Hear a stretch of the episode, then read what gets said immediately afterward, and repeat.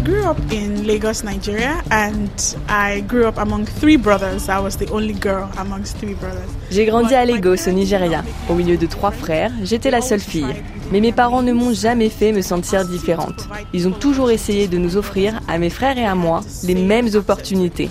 On allait tous à l'école, on jouait aux mêmes jeux, je jouais aux jeux vidéo, à des jeux de course de voiture et je jouais aussi avec des poupées. Donc j'ai eu une éducation très égalitaire et très féministe.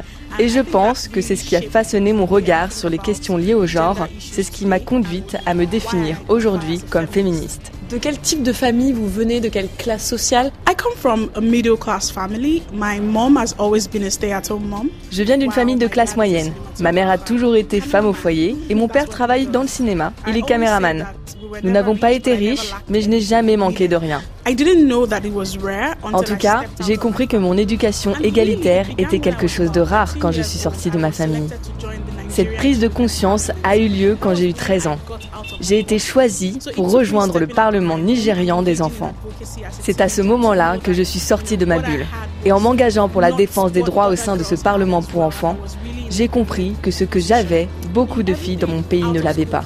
J'étais privilégiée. Sur trois enfants qui quittent l'école avant l'âge au Nigeria, deux sont des filles. En ce qui concerne le mariage des enfants, des jeunes filles, les pourcentages sont très hauts, en particulier dans le nord du Nigeria. Mais nous avons aussi le problème de la violence sexuelle. Une fille sur quatre a déjà été victime de violences sexuelles avant l'âge de 18 ans, qu'il s'agisse de viols, d'agressions sexuelles.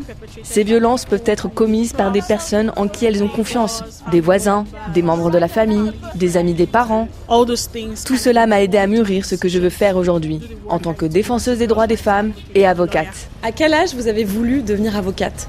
First, I've always been a talkative, so D'abord, j'ai toujours été très bavarde. Tous mes enseignants et les gens de ma famille m'ont toujours conseillé de devenir avocate.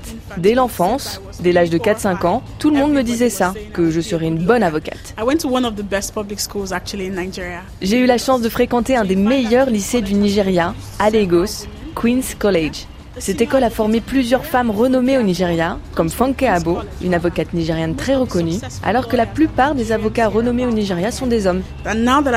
Et maintenant que je suis avocate, je suis avocate depuis maintenant un an, je n'ai aucun regret. Alors, euh, je suis avocate, mais je dirige aussi une organisation qui s'appelle Girl Pride Circle Initiative, qui propose des cercles de fierté des filles. Nous organisons des clubs d'éducation après l'école, où on enseigne aux filles le leadership ou la santé sexuelle et reproductive. On leur propose même des cours de taekwondo pour les aider à gagner confiance en elles et des cours d'autodéfense basiques. C'est gratuit? Oh, of course, it's free. Oui, bien sûr, c'est gratuit, tant que nous pouvons être soutenus financièrement. Au Nigeria, vous savez, l'aide au développement est encore instable, en train d'évoluer. Il n'y a pas de source de fonds concrète dans le pays pour les organisations non gouvernementales et non lucratives. Donc ça reste une bataille d'obtenir des financements.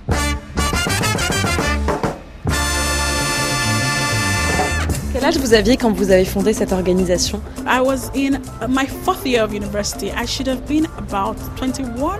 J'étais en quatrième année à l'université, donc je devais avoir 21 ans. Je savais que je voulais contribuer à créer une génération dynamique de jeunes féministes au Nigeria. À l'époque, j'avais quelque chose comme 27 dollars sur mon compte bancaire. Donc j'ai commencé avec près de 50 filles dans un collège local à l'ouest du Nigeria.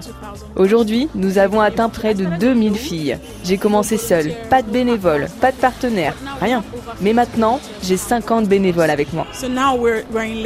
Nous agissons à Lagos. Lagos possède 20 gouvernements locaux et nous travaillons dans l'un de ces quartiers, Alimosho, le plus grand, qui compte 2 millions d'habitants. Et nous proposons ces clubs à un moment pratique pour les filles, juste après l'école. Par moment, nous venons toutes les deux semaines, parfois c'est hebdomadaire, mais on continue de venir, jusqu'à la fin du programme. Et par exemple, quel message vous leur faites passer? Ce que nous faisons d'abord, c'est que nous enseignons aux filles ce qu'est la violence sexuelle. Mais avant même de leur enseigner quoi que ce soit, nous essayons de mesurer ce qu'elles savent à travers une enquête. Par exemple, nous leur demandons si un homme ou un garçon touche vos parties intimes ou vos seins, qu'est-ce que ça veut dire pour vous? Comment vous l'interprétez? Certaines vont nous répondre Oh, je pense qu'il plaisante. Elles cochent alors cette option-là, ce qui montre qu'elles ne savent même pas ce qu'est la violence sexuelle. Nous leur apprenons à identifier les formes que peut prendre cette violence-là, à la prévenir, à s'en protéger. On leur dit aussi d'en parler haut et fort et de voir comment elles peuvent s'organiser avec d'autres filles pour en parler dans leurs écoles ou au sein de leur communauté. L'un de nos plus grands succès, c'est que nous avons 270 jeunes filles qui ont rédigé le premier plan d'action communautaire au Nigeria pour la prévention de cette violence sexuelle au sein de cette communauté à Limosho, à Lagos. Par exemple, les filles se sont plaintes que les rues n'étaient pas assez éclairées la nuit. Donc, elles ont suggéré que les autorités locales mettent en place un budget pour éclairer ces zones-là. Et le gouvernement local a adopté ce plan d'action, écrit par les filles. Qu'est-ce que ça vous évoque, cette idée d'Afrique qui gagne une Afrique qui gagne, c'est une Afrique qui respecte et protège les filles et les femmes, qui investit dans les organisations lancées par des jeunes et dans la défense des droits des filles. Et c'est aussi un rêve panafricain que j'ai. J'aimerais vraiment voir des cercles de fierté des filles, comme ceux que j'ai montés au Nigeria, dans d'autres pays africains. Comme ça, nous pourrons devenir un continent plus fort.